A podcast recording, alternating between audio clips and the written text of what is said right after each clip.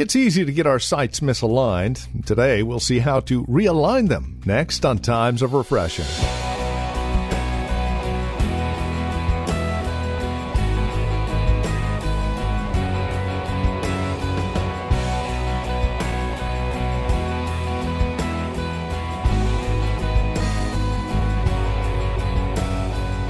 Let somebody else use your binoculars for just a moment, and more often than not, you'll have to refocus them once they return them to you. You see, we all see differently, and it goes that way spiritually as well. Renewing our focus through correction is the title of our message today as we take a look at Mark chapter 16. Hi, and welcome to Times of Refreshing with Pastor Napoleon Kaufman from The Well, a Christian community in Livermore, California. We're helping realign our focus with Christ, and that's the subject of our time today. Join us, especially if your focus is out of focus. Here's Pastor Napoleon. All of us, in some ways, we have to develop an assignment mentality. You're not just here just to live and then just to die. God has things for you to accomplish in the earth, and it doesn't matter how small they are or how big they are. We have to develop an assignment mentality, that even me being on this planet is a matter of assignment. God wants me to achieve and accomplish certain things along the road, and it's not just, and I mean things for His kingdom, to be a blessing to people and to represent Him fully in the earth to accomplish a task. And so Jesus is risen from the dead. He's getting ready to commission His disciples, and we pick this story up in verse 9. It says, "Now when He rose early on the first day of the week, He appeared first to Mary Magdalene, out of whom he had cast seven demons." It says, "She went and told those who had seen Him or had been with Him, as they mourned and wept. And when they heard that He was alive and had been seen by her," now watch this, "they did not believe." They did not believe. Now, the Bible doesn't say necessarily why they did not believe her, but we do see, and we're going to see, that the disciples, when they encountered her, that when they heard the word, they did not believe the word. This is clear, that unbelief was resident within their heart, and they did not believe her. Now, the thing I love about this passage of Scripture, and we're just going to break this down, the thing I love about this is, here you have a person that seven demons was cast out of. And she, as a human being, wasn't the person that we would necessarily think would be the first person that Jesus would appear to tell her, to tell the people that she's alive. Says, let me say this to you. Don't you let your past handcuff you for what God is trying to do for you in your future. Amen. Don't ever think that I'm disqualified for Jesus to appear in my life and to reveal Himself to me and to use me as a vessel of honor for His glory. And I think this is what happens sometimes. And I want to say this. I think it's sometimes what happens to people even when we're receiving ministry. We kind of measure what level of sin you're in to determine how much we're really going to believe you. Now, I'm just saying that. Now that's a side note for some people. Okay, I'm going to get back to this, but that's a side note, because I think sometimes we have a hard time, believing people based on our knowledge of their past. But we have to make sure that we stay clear of this. But it is clear from this passage of Scripture, verse 11, it says, when they heard that He was alive and had been seen by her, it says they did not believe. Then it says in verse 12, and after that, He appeared in another form to two of them as they walked and went into the country. And they went and told it to the rest, but they did not believe them what? Either. It says that they didn't believe them either. And so now we have two witnesses, obviously, three witnesses, and still unbelief is resident within the hearts of the disciples. Now, these are people that Jesus told that He was going to raise from the dead. These are same people that Jesus, that they saw his resurrection power and his ability to raise people from the dead. They saw his healings. They saw his miracles. They saw his deliverance. They saw his faithfulness. They saw him walk on water. They saw him feed the multitudes. They saw him speak to people, and they fall out under the power of God. They saw him speak to storms and tell the storm to stop. They saw Jesus do all these miraculous things, and they also heard that they heard Jesus tell them time and again that he must suffer, die, and be raised from the dead. But the Bible says they still had what? Unbelief. They still had unbelief. And saints, I want to say this to you. Sometimes in life, there are areas in your life, though you know all this, though you've seen God do things in your life, you've seen God be faithful in your life in certain areas. You've seen God bless other people. You've read the stories. You know about the Red Sea. You know about Daniel in the lion's den. You know about this. But there are sometimes in our lives, there's areas, if the truth would be told from us, that we have unbelief. I believe God in this area. And not only do I believe God in this area, but people are telling me about this area where God can do something in my life, and I don't know if I believe it, though. Unbelief could be debilitating. It hinders progress. It can stop God from doing what he wants to do in your life and shifting you into purpose and true destiny in your life.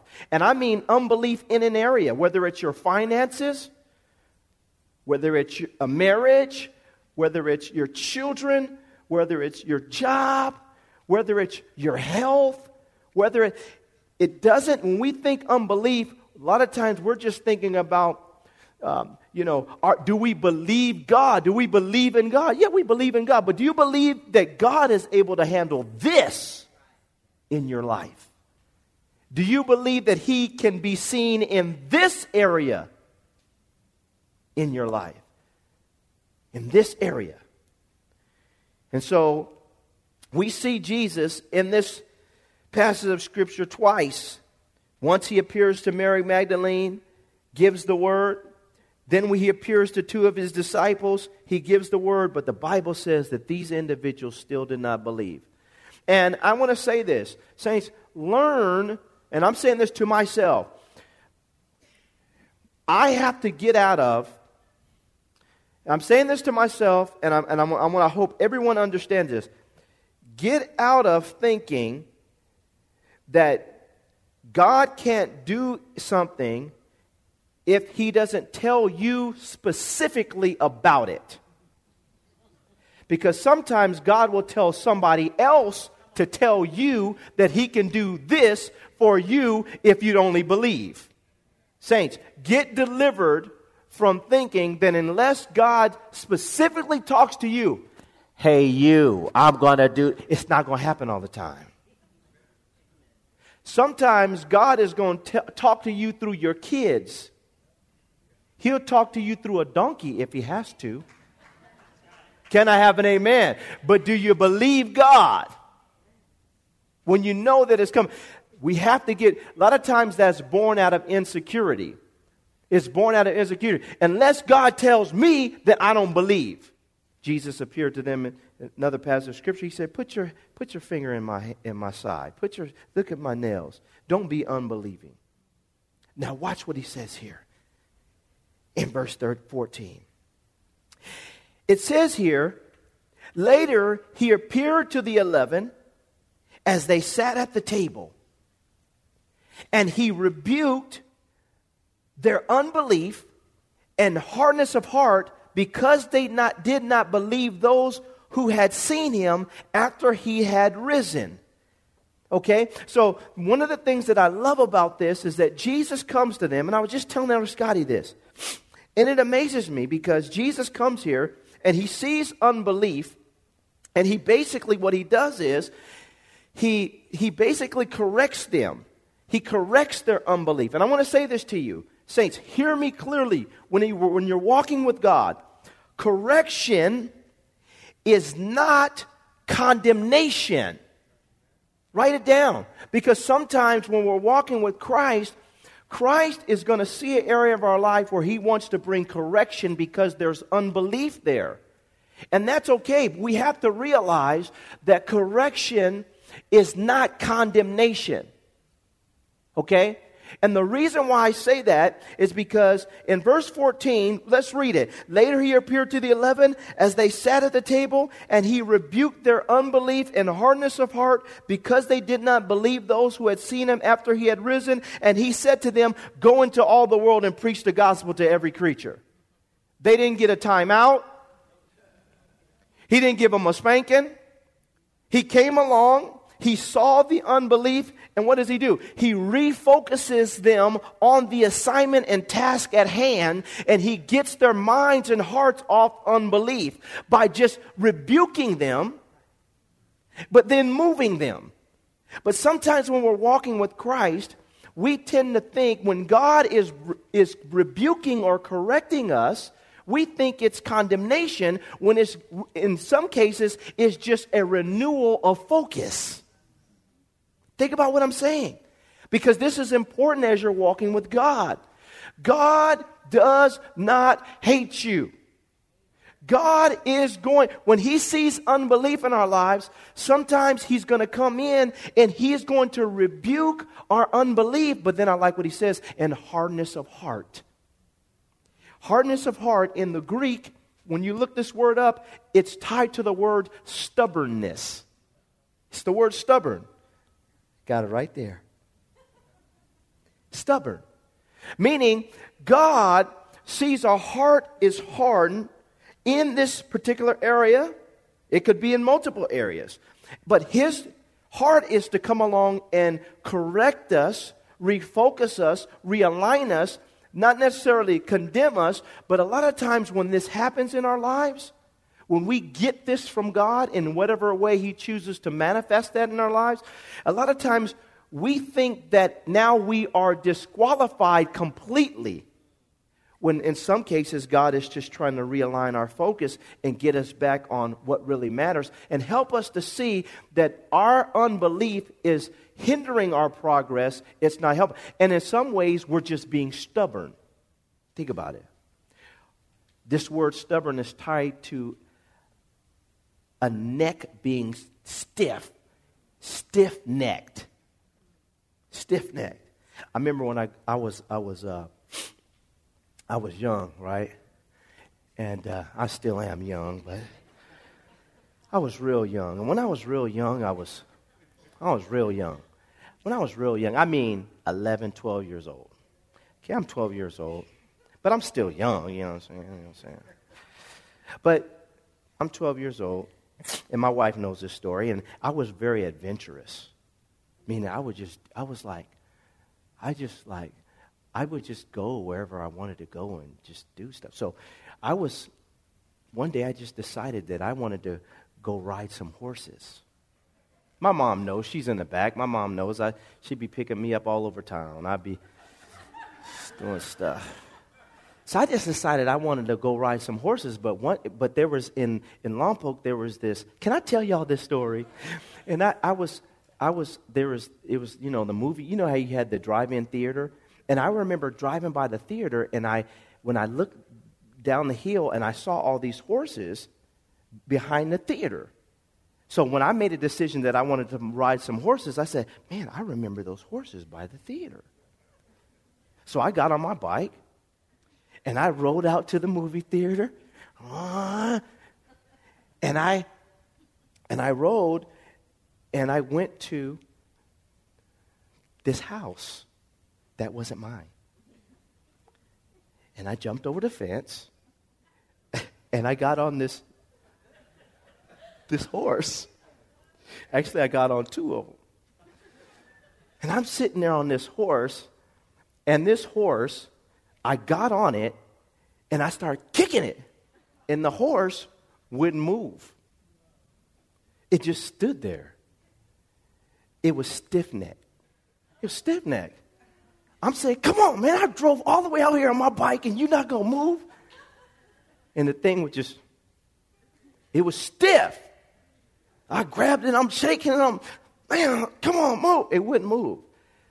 So I said, you know what? This course is stiff-necked. So then I said, I'm going to try to get on this other thing I see around the corner. It was a donkey. I'm telling y'all a true story. So I got off the stiff-necked one, and I just, man, that thing's tripping. So I went around the corner, and I saw this donkey. And I jumped on the donkey. And do you know that donkey bucked me off? I went flying. It literally kicked me off. It was stiff-necked. It didn't want to do what I wanted it to do. But I'm sharing this story with you because being stiff-necked is tied to someone getting on an animal and wanting and desiring to control it and to navigate it in a direction that they want for purpose, but the animal refuses to move. And sometimes in our walk with Christ, because of our unbelief, God is trying to move us in a direction, but he can't do it. Why? Because we haven't been broken. And we haven't submitted our will to the master, amen? And sometimes it's not just a matter of God, because sometimes we're praying, God, use me in an area or do something in an area. But because of stubbornness, or what the Bible just called hardness of heart, God's trying to prod us along, but our will won't come into agreement with what he wants to do. And in some cases, let me say this to you all, in some cases, as we're going through this process, God has to rebuke us and correct us. And like I said before, we go in the tank based on our unbelief, thinking that God is condemning us now, when it's not even a situation where it's condemnation, it's just simple correction. And some of us, I'm going to say this to some of us in this room, some of you in this room, and I'm saying this by the inspiration of God, I know some of you in this room, you're being harder on yourself than even God is. Later in verse 14, he appeared to the 11 as they sat at the table, and he rebuked their unbelief and hardness of heart, because they did not believe those who had seen him after his risen. Now watch this. He rebukes them, then he commissions them. He said unto them, "Go into all the world and preach the gospel to every creature." All of us in this room, we have to develop this kind of mindset where we're living beyond just our personal circumstances and situation, realizing that there's a greater purpose here for us being on the planet, and that is to get the gospel to the people that God is asking us to get the gospel to. He says, "And he who believes and is baptized will be saved, but he who does not believe will be condemned." Now we understand that as I'm preaching the gospel, as I'm sharing my faith, as I'm getting out and doing my job in the community like I'm supposed to do, then they have a responsibility to respond. I can't control how they respond. My job is just to go full of faith, believing and trusting God, knowing that he wants to use my life. He says, "And these signs will follow those who believe in my name. They will cast out demons. They will speak with new tongues, and they will take up serpents. And if they drink any deadly thing," it says, "it will by no means hurt them. And they will lay hands on the sick, and they will recover." God, if we're willing to respond as we overcome our unbelief and don't allow condemnation to stop us from progressing, God will begin to demonstrate his power through us, because that's what he's commissioned us to do, to go forth for his glory. But then I like this. Look at verse 19. "So then after the Lord has spoken to them, he was received up into heaven and sat down on the right hand of God, and they," somebody say that, say they. It says, "and they went" where? Saints. And I've been preaching on this at the church, and I'm going to keep on preaching. At this church, our evangelism is not going to be tied to some event. It's not. We will have events where people come and they receive Christ and they get saved. We have services all the time. People, some of you got saved here, right here on the altar. We praise God for that. But the Bible says they went where? Overcome over unbelief, overcome doubt, overcome any condemnation, allow God. Now it says, and they went out. They went out. Every person in this room has a responsibility to go out. The church doesn't grow because of events. You are going to reach people that I can never reach. You are going to be places that I will never go. You have a sphere of influence that I will never have. But what's happened here, what's happened with the church is, and I believe it is because of unbelief, is that people think that it's the church's job to come up with some creative idea of how we can have some big event, and so we can bring all of our friends and have some type of thing, and then if it doesn't happen, then we blame the church. Instead of saying, wait a minute, God called me to do the work of what? Of an evangelist. Wherever I go. It says they went out. Now watch this. And what? Preached. Where?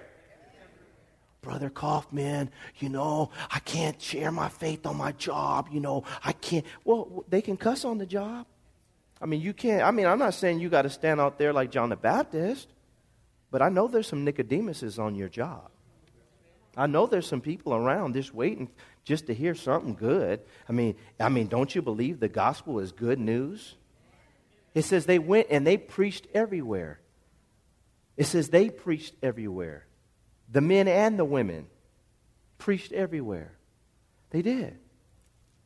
It's not about an event. They went and they preached everywhere. Now watch this.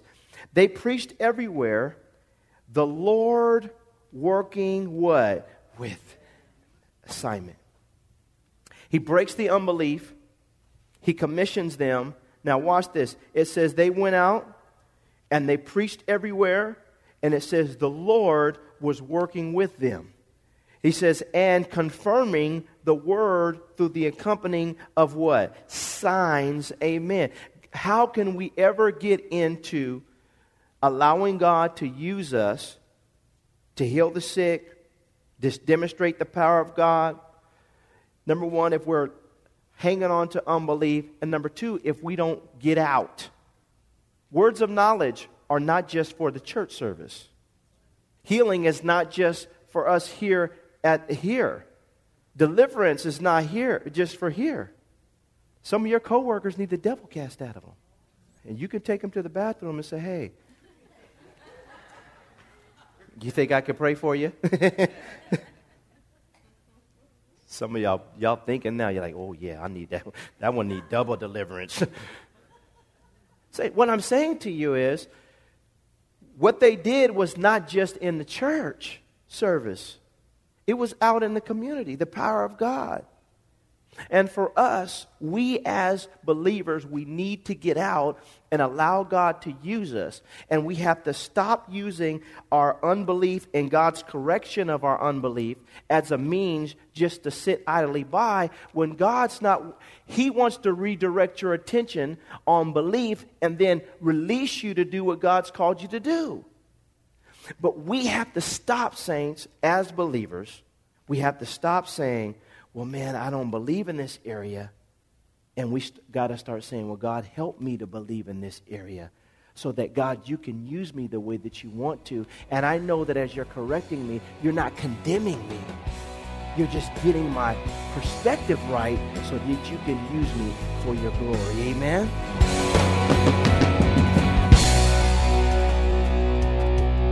A production of The Well Christian Community, this has been Times of Refreshing with our teacher and pastor, Napoleon Kaufman. As we close out our time together today, we trust and pray our time together has encouraged you in Christ, has encouraged you in your walk and relationship with Him. If it has, we'd love to hear from you. Now, there are a couple of ways you can get a hold of us. By phone, of course, the easiest, 925-292-7800. Again, you can reach us at 925-292-7800. You're also welcome to write to us. Address your envelope to The Well Christian Community, 2333 Neeson Drive. That's here in Livermore, California, the zip code 94551. Of course, you can always stop by our website. You can learn all about us at thewellchurch.net. That's thewellchurch.net. You can even take advantage of a few links, one of which will take you to our Facebook page, or if you're on Facebook, simply look for The Well Christian Community. Don't forget, as you visit our website, take a moment and drop us an email. Let us know you paid us a visit. You can also follow Pastor Napoleon, by the way, on Twitter. His address, at Napoleon Kaufman. All one word, at Napoleon Kaufman. We thank you for spending time with us again today and look forward to seeing you next time we get together as we continue looking at God's Word for times of refreshing. Until then, may Jesus Christ be highly exalted in your life, and may He bring you a peace that passes all understanding.